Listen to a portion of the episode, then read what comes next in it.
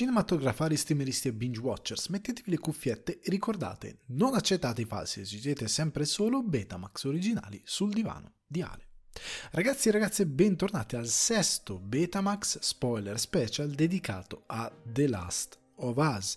Come sempre vi ricordo che se siete capitati per sbaglio su questo contenuto, se avete cliccato per errore, non avete ancora visto la puntata, non siete state cercando nella borsetta, nello zaino, nella tasca il, modo per fermare questa puntata, vi sto dando questi primi secondi di tempo prima di entrare nel vivo dell'episodio. E lo faccio dandovi le note generali, ovvero episodio 6 dal titolo Kin, regia di Jasmila Zbanic, sceneggiatura di Craig Mazin.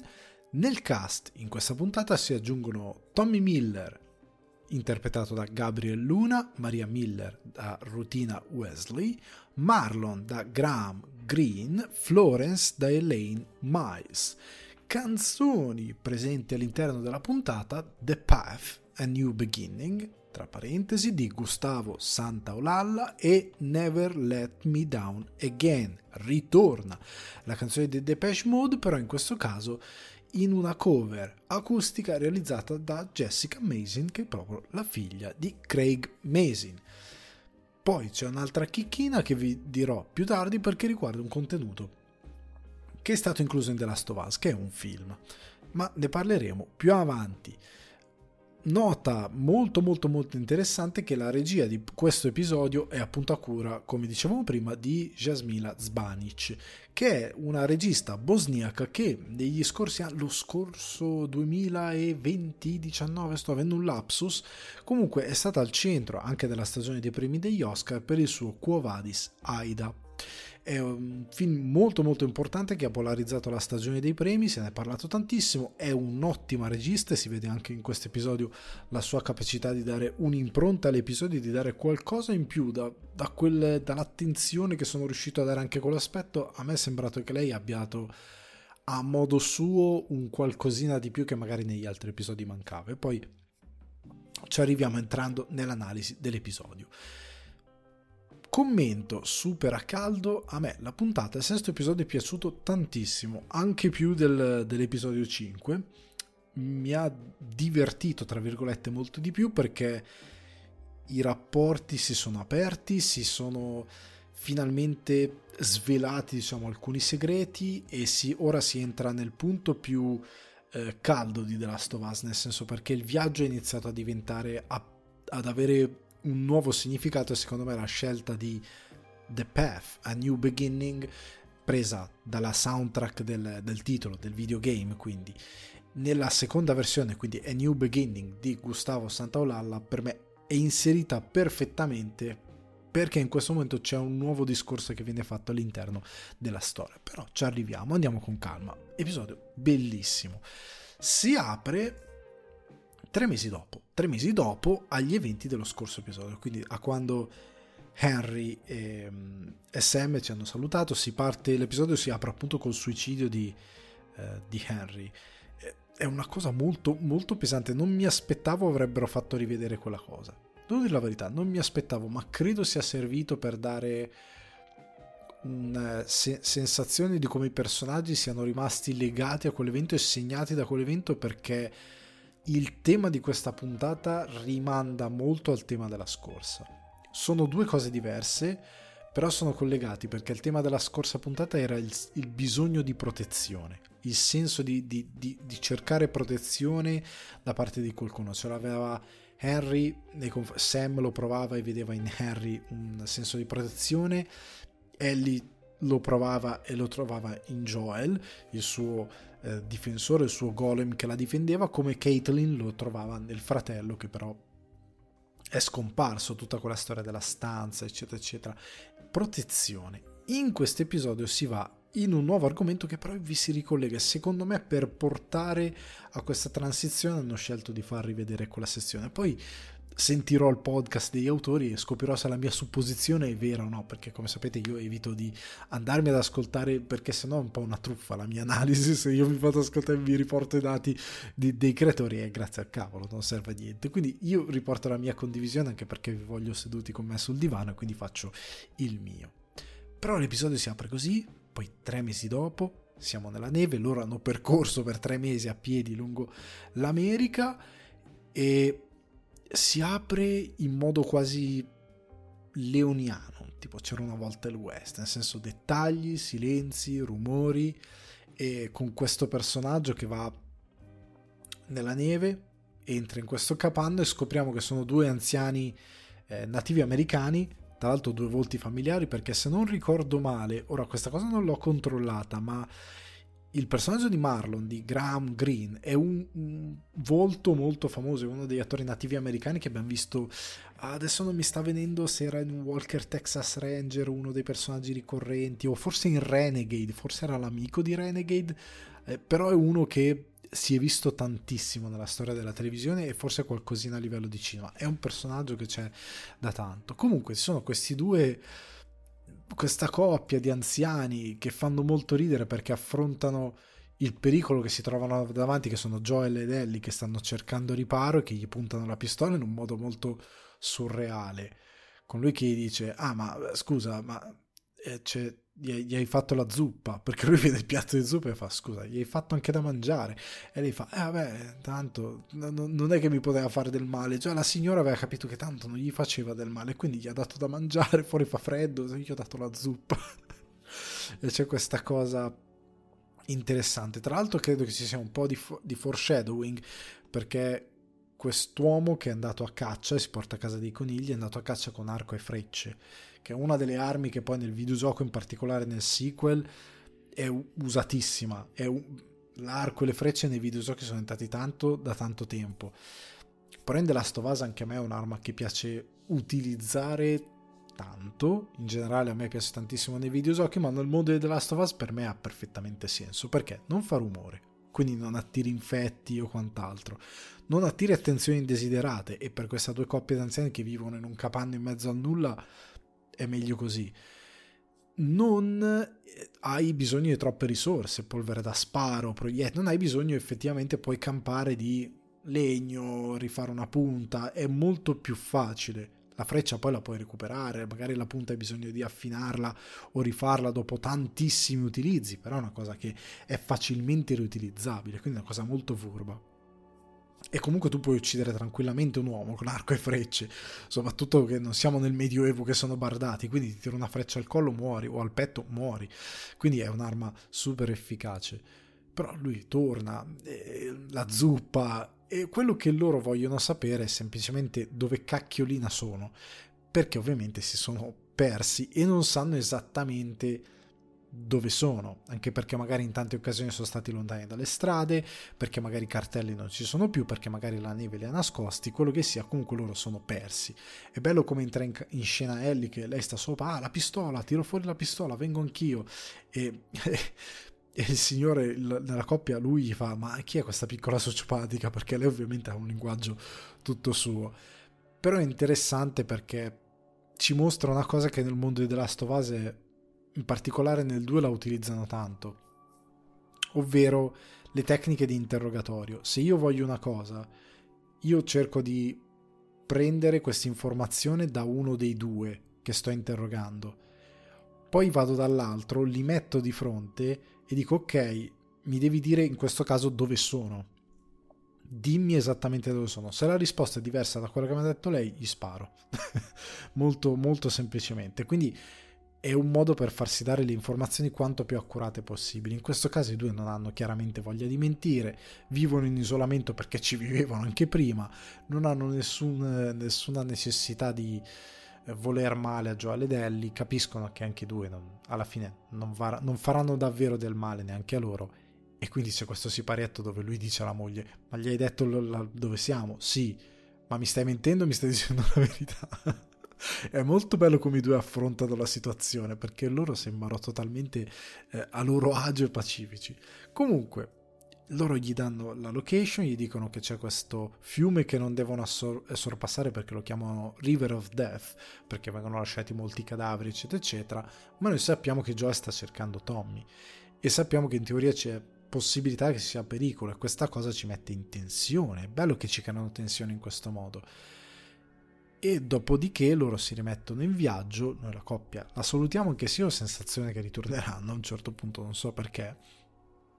Però ecco, loro vengono salutati e mm, a un certo punto c'è Joel che sembra stare male, sembra avere qualcosa che non va, sembra essere molto più debole del solito e questo è uno dei temi della puntata e che andremo poi a esplorare lungo la puntata questa cosa inizia ad avere paura che lui stia male per qualcosa. In verità c'è altro che sta affliggendo Joel.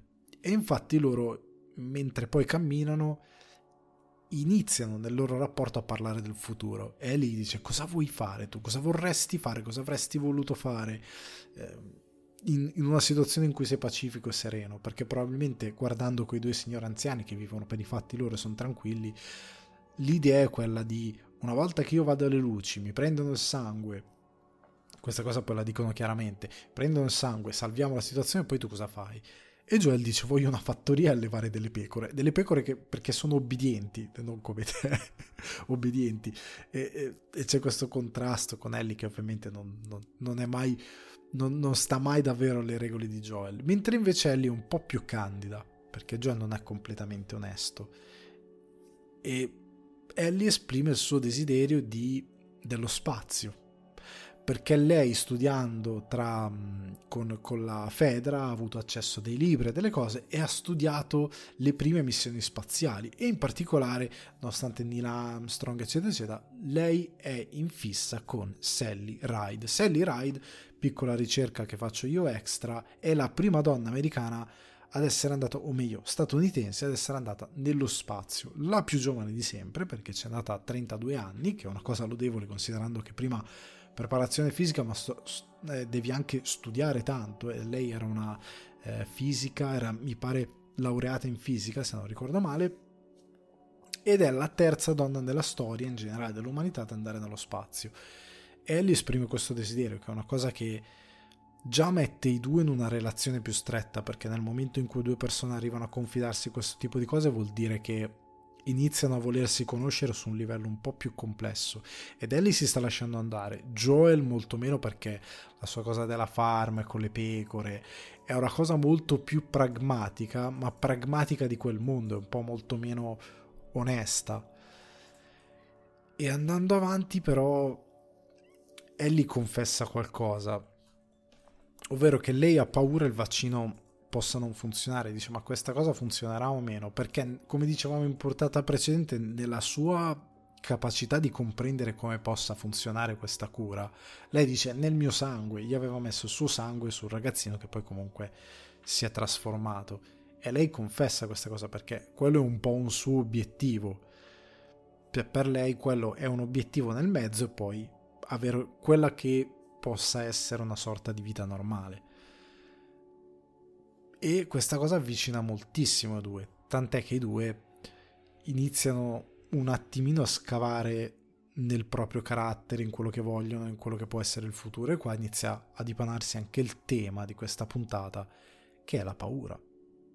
E la paura di Ellie, nella precedente avevamo scoperto che era quella di essere soli, perché già Sam e Ellie si erano confrontate riguardo di cosa è paura e la paura di Ellie è quella di essere sola, di essere lasciata sola.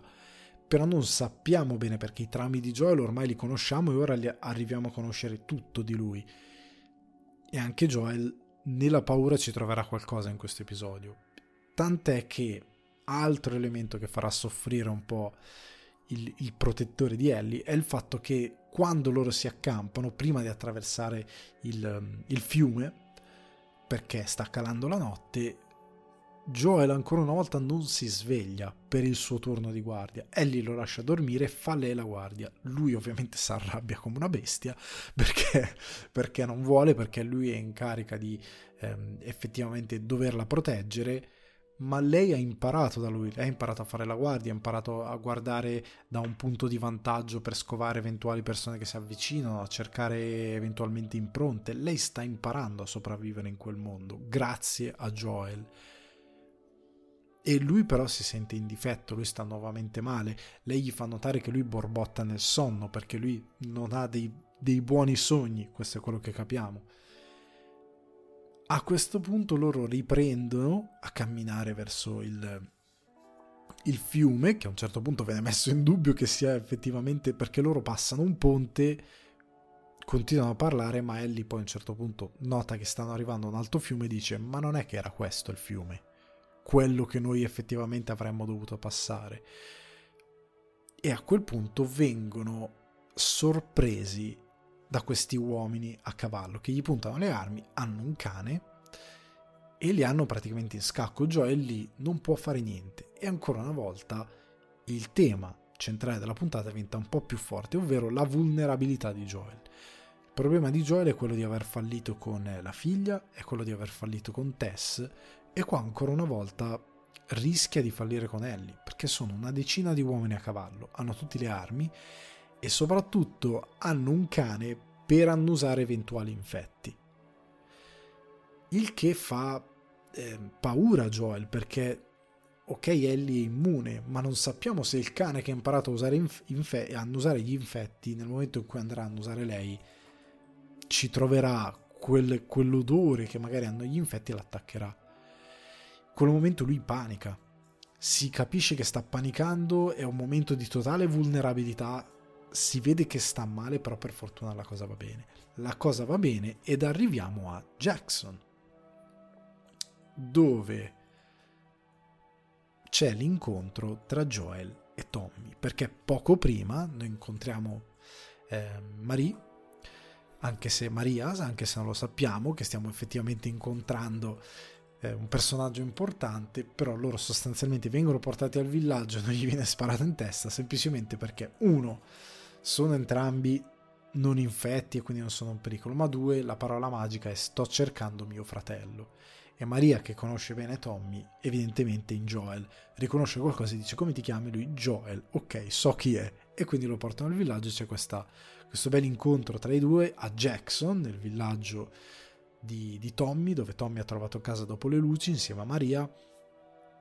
E abbiamo una sorta di foreshadowing di The Last of Us 2, perché il villaggio è uguale e sputato a quello del videogame uguale.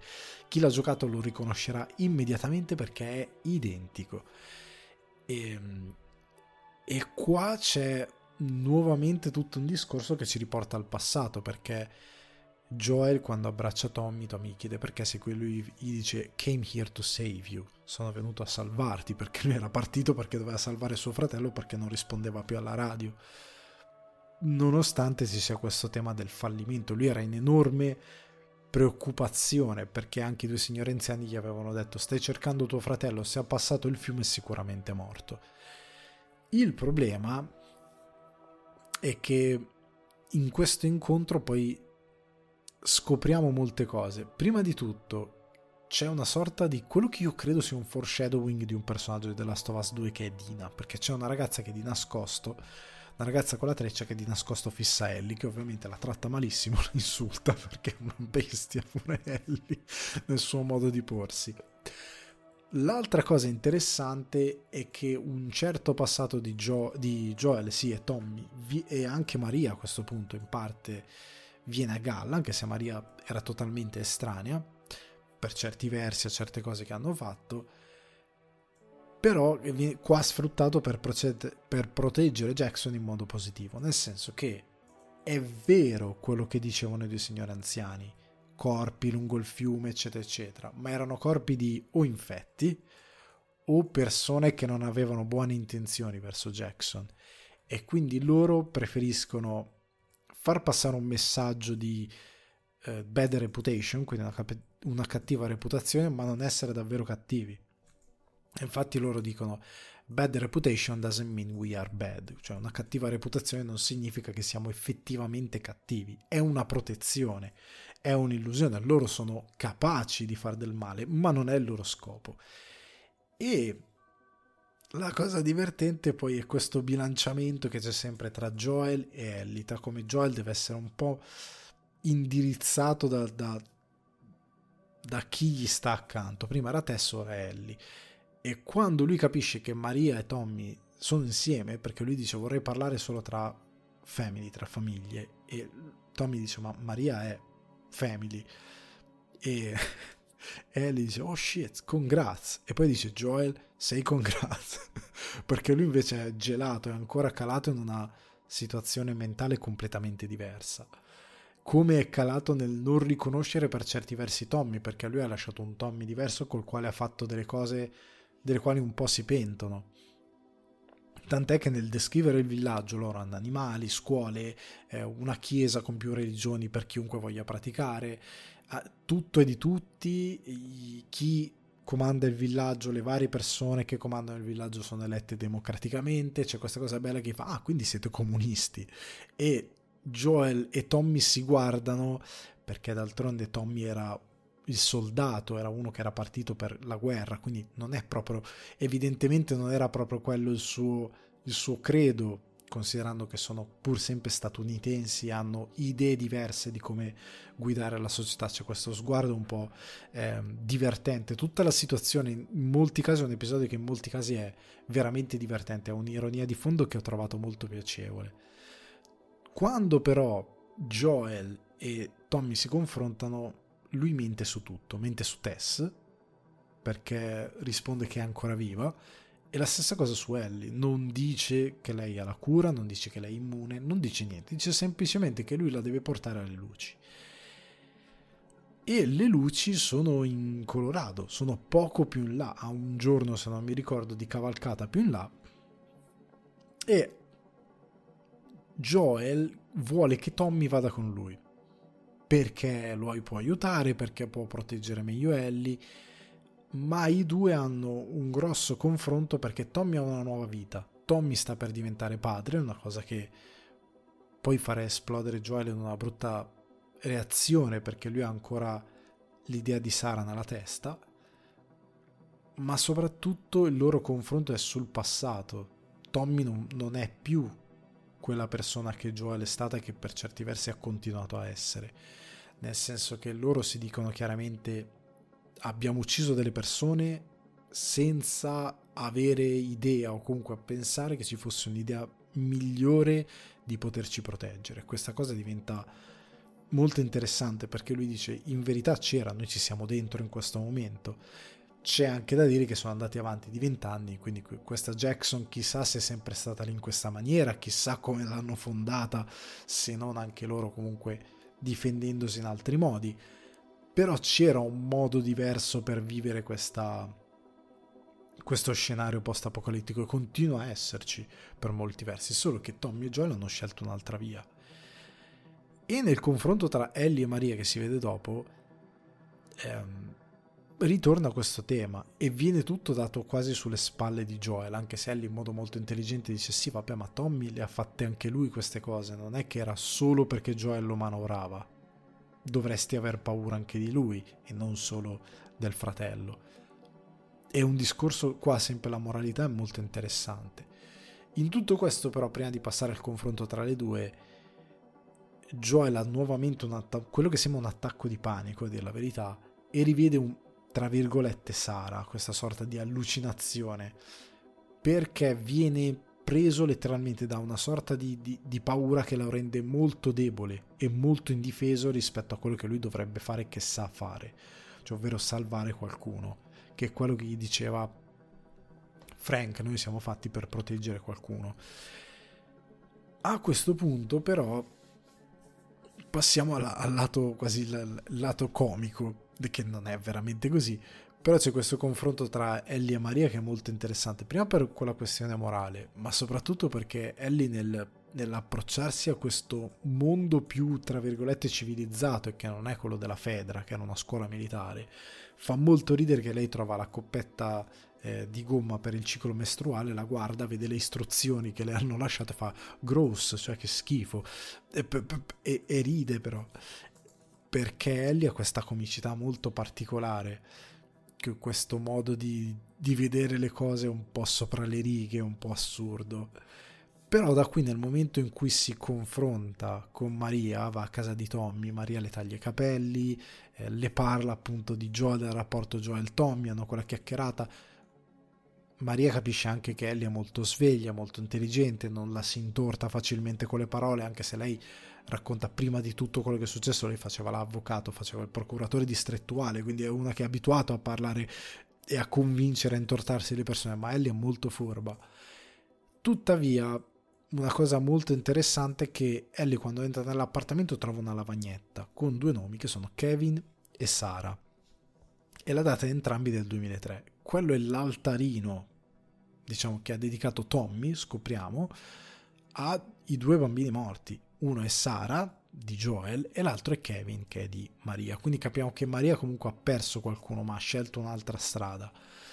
Perché anche la sua moralità, la sua persona era diversa da quella di Joel. Però a quel punto Ellie capisce un po' di più chi è Joel e quali sono le sue paure e chi è davvero, cosa che fino a quel momento non era riuscito ver- veramente a comprendere.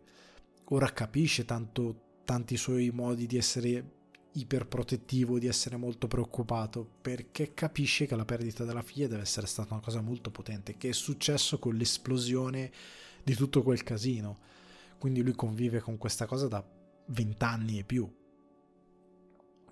A quel punto però abbiamo una sorta di parentesi perché i ragazzi vengono portati al cinema perché loro hanno il cinema c'è questo film che è quella chicca che vi dicevo in apertura che è The Goodbye Girl o Goodbye Amore Mio di Herbert Ross del 77 e che è una dramedy scritta da Neil Simon con Richard Dreyfuss eh, Marsha Mason, Queen Cummings e Paul Benedict. E tra l'altro Dreyfuss vinse l'Oscar se non mi ricordo come miglior attore se non ricordo male come miglior attore non protagonista o protagonista, comunque vinse eh, una statuetta. È una dramedy appunto che parla di questa danzatrice, mi pare, di New York che viene lasciata dal compagno che le porta via un sacco di soldi e la lascia da sola con la bambina, mi pare, e quest'uomo invece che si innamora di lei e c'è anche qui un rapporto, una sorta di rapporto eh, conflittuale o comunque interessante padre-figlia, da quello che ho capito perché io il film non l'ho visto onestamente.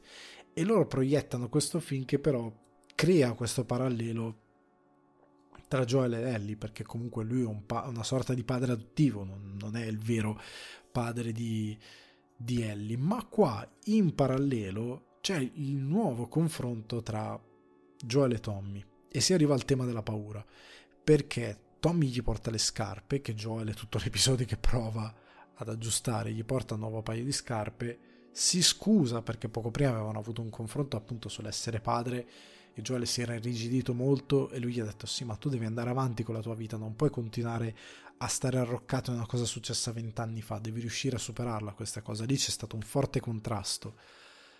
Però Joel a questo punto si apre totalmente e confessa le sue debolezze confessa il motivo per cui sta avendo questi attacchi di panico e perché lui vuole in verità lui prega Tommy di, pre- di prendersi Ellie e portarla lui alle luci.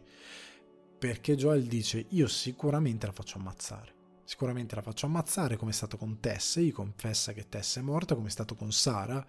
E non sono in grado di proteggerla perché sono vecchio. E dice: Lei, mi ha, lei è una ragazzina di 14 anni e mi ha difeso, mi ha aiutato a salvarmi da un tizio che non ho sentito arrivare e che anni fa avrei ucciso senza nessun problema perché sta invecchiando. Anche lui, mentre ripara le scarpe, a un certo punto fa fatica a usare uno strumento perché le mani probabilmente tendini, eccetera, eccetera. Joel ha 60 anni sostanzialmente, eh, quasi 60 anni ha. Quindi è comunque un uomo che è vissuto anche in un'epoca dove mm, usare la medicina non è più facile perché dottori, strumenti non, non si può più tanto, quindi è in seria difficoltà ha paura perché quando è arrivato anche Harry, l'episodio con Harry l'ha segnato molto, il cane lo ha segnato molto, lui in quel momento ha detto ok ho fallito di nuovo, adesso il cane l'annusa, la sgama, la sbrana qua davanti a me, io non posso fare niente, se faccio qualcosa mi sparano tutti e sarà inutile. Oltre al fatto che lui ammette di avere degli incubi, ogni volta che dorme, quella cosa che Ellie gli aveva detto ma tu borbotti nel sonno, perché lui ha questi incubi che non ricorda, coscientemente, ma che gli rimangono nella testa, a livello subconscio gli rimangono. E lui ha questo enorme terrore di fallire. E Tommy accetta. Tommy accetta di scortare Ellie. Il problema e che Ellie ha sentito tutto. E quindi noi abbiamo questo confronto poi tra Joel ed Ellie con lei che legge il diario, perché lei è in questa stanza di una ragazza, legge il diario della ragazza che ha i desideri di una ragazza del 2003, quindi di piacere ai ragazzi, di mettersi la gonna giusta, di fare queste cose, e che è un po' un desiderio semplice che Joel in verità non le ha confessato, perché lui gli ha detto no, ma io voglio le pecore, però al di là di quello, i due si confrontano, perché lei vede concretizzarsi la sua paura, quindi quella di essere lasciata da sola perché lei è stata abbandonata da tutti i genitori, da una persona che non è ancora stata eh, descritta, quindi ha perso qualcuno, poi ora Sam più recentemente e ora Joel che sembra abbandonarla. Noi la sappiamo già in parte questa cosa.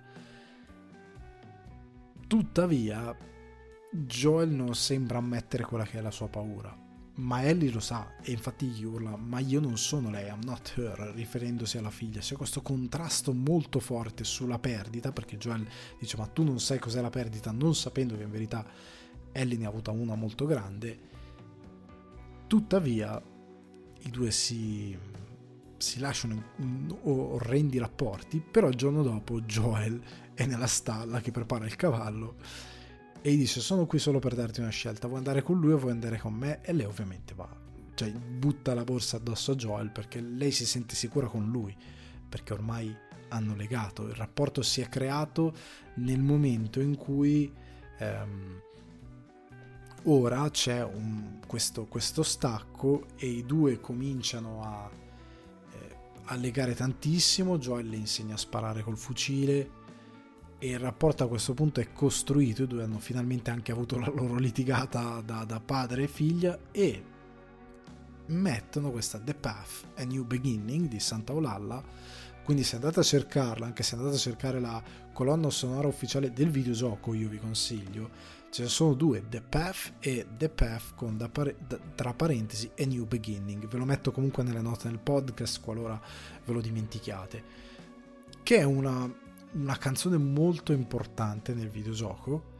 Non mi aspettavo di vederla, di sentirla più che altro a questo punto, però hanno deciso di usarla qua, chissà che poi non, non ci sia un'altra scelta nel finale, perché non so come concluderanno effettivamente The Last of Us, se sarà specchiato rispetto al gioco, perché fino a questo punto è stato molto molto molto similare con delle rivisitazioni ma tante cose sono veramente simili. Il villaggio e ora che arrivano in Colorado l'università è veramente uguale perché io credo che il gioco del videogame sia stato quello di prendere il modello dell'università e rifarlo in 3D quindi sostanzialmente è il gioco che ha usato la realtà e quindi poi nel ricrearla è stato molto facile. Però ecco a questo punto i due finalmente hanno un rapporto c'è questa canzone stupenda di Santa Olalla che veramente mm, ha un'enfasi molto particolare e si apre un nuovo capitolo, un nuovo cammino, una nuova storia tra i due perché loro devono andare a cercare le luci in Colorado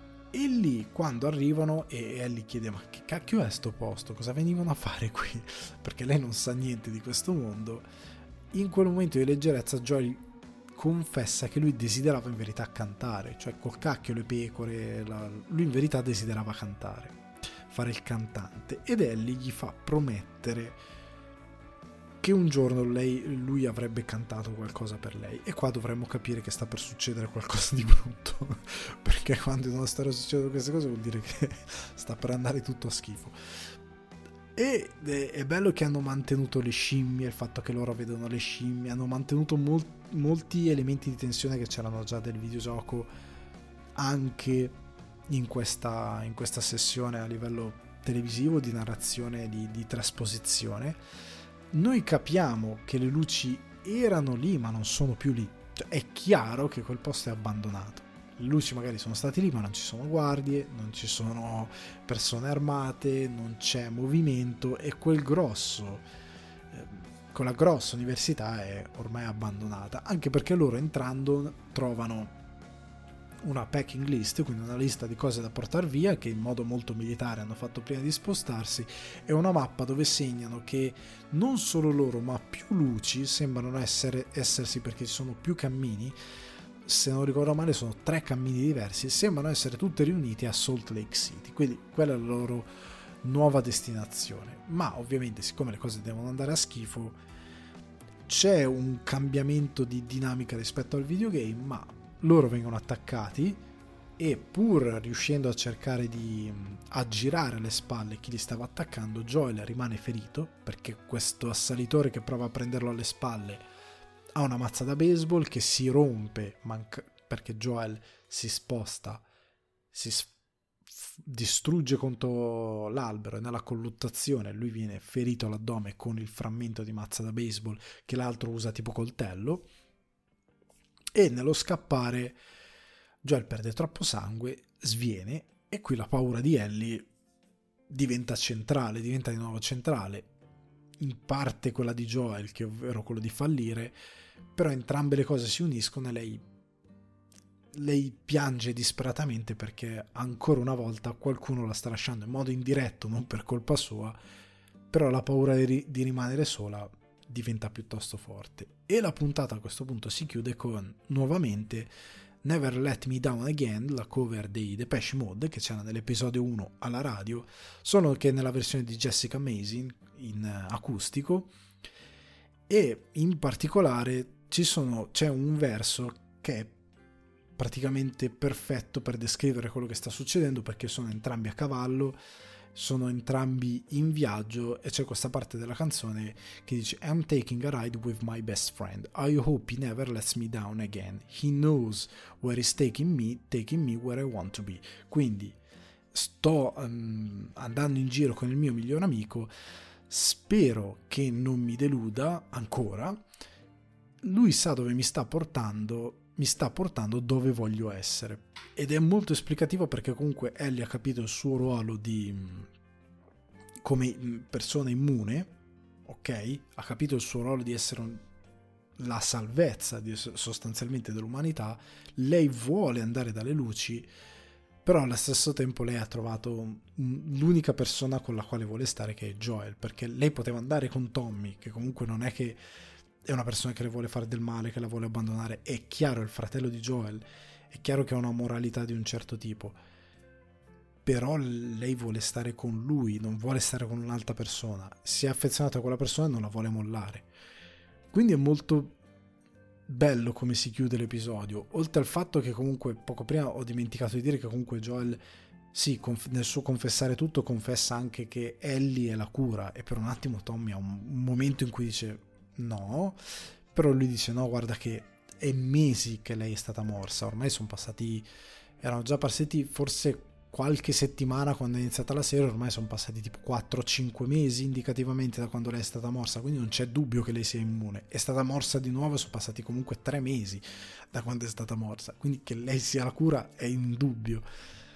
Però ecco, loro chiudono l'episodio su questo evento che è la summa, a me sta piacendo come riesco in ogni puntata a creare un tema, un micro tema all'interno della macro storia che è perfettamente collegata, che non è che dici sono micro temi e ogni episodio va un po' per conto suo e poi sì, vabbè, è quasi episodico, tutto insieme fa una storia. No, c'è un perfetto flow degli eventi di una storia più lunga ogni episodio ha un loro tema, ben, ha un suo tema ben specifico che riguarda i personaggi, chi più chi meno, però riesce ad abbracciarli. E in questo episodio le paure, le, l'idea della paura, perché dicevo è collegato un po' all'episodio prima? Perché si parla sempre di bisogno di sentirsi sicuro.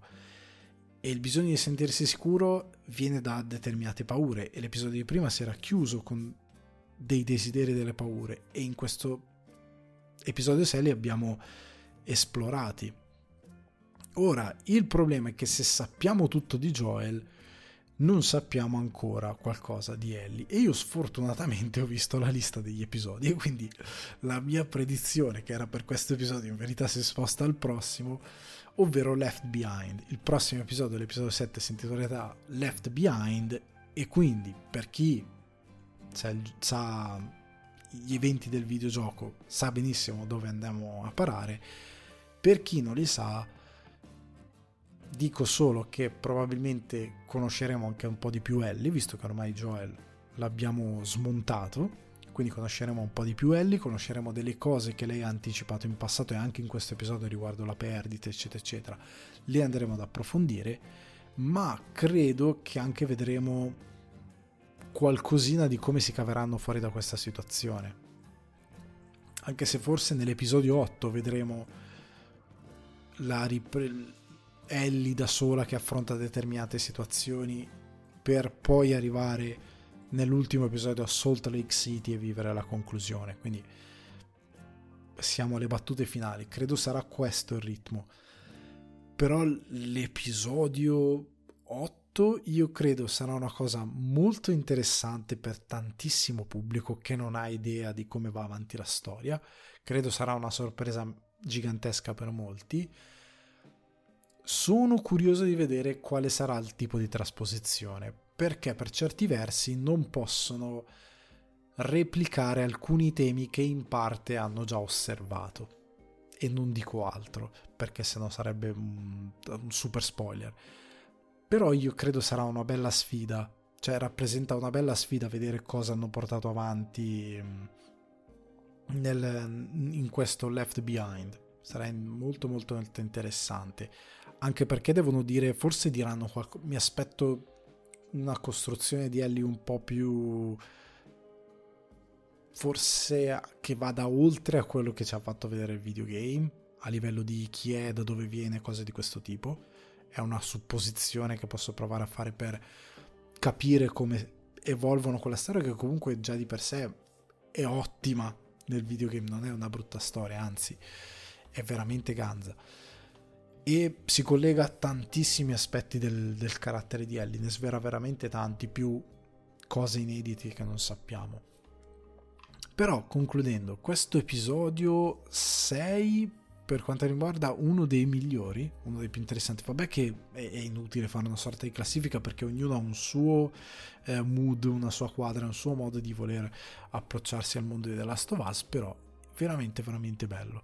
Non vedo l'ora che arrivi l'episodio 7 perché è una delle porzioni della storia che amo di più. Io credo che forse l'episodio 8 sarà quello che mi interesserà a livello di cosa mi aspetto, mi potrebbe interessare di meno.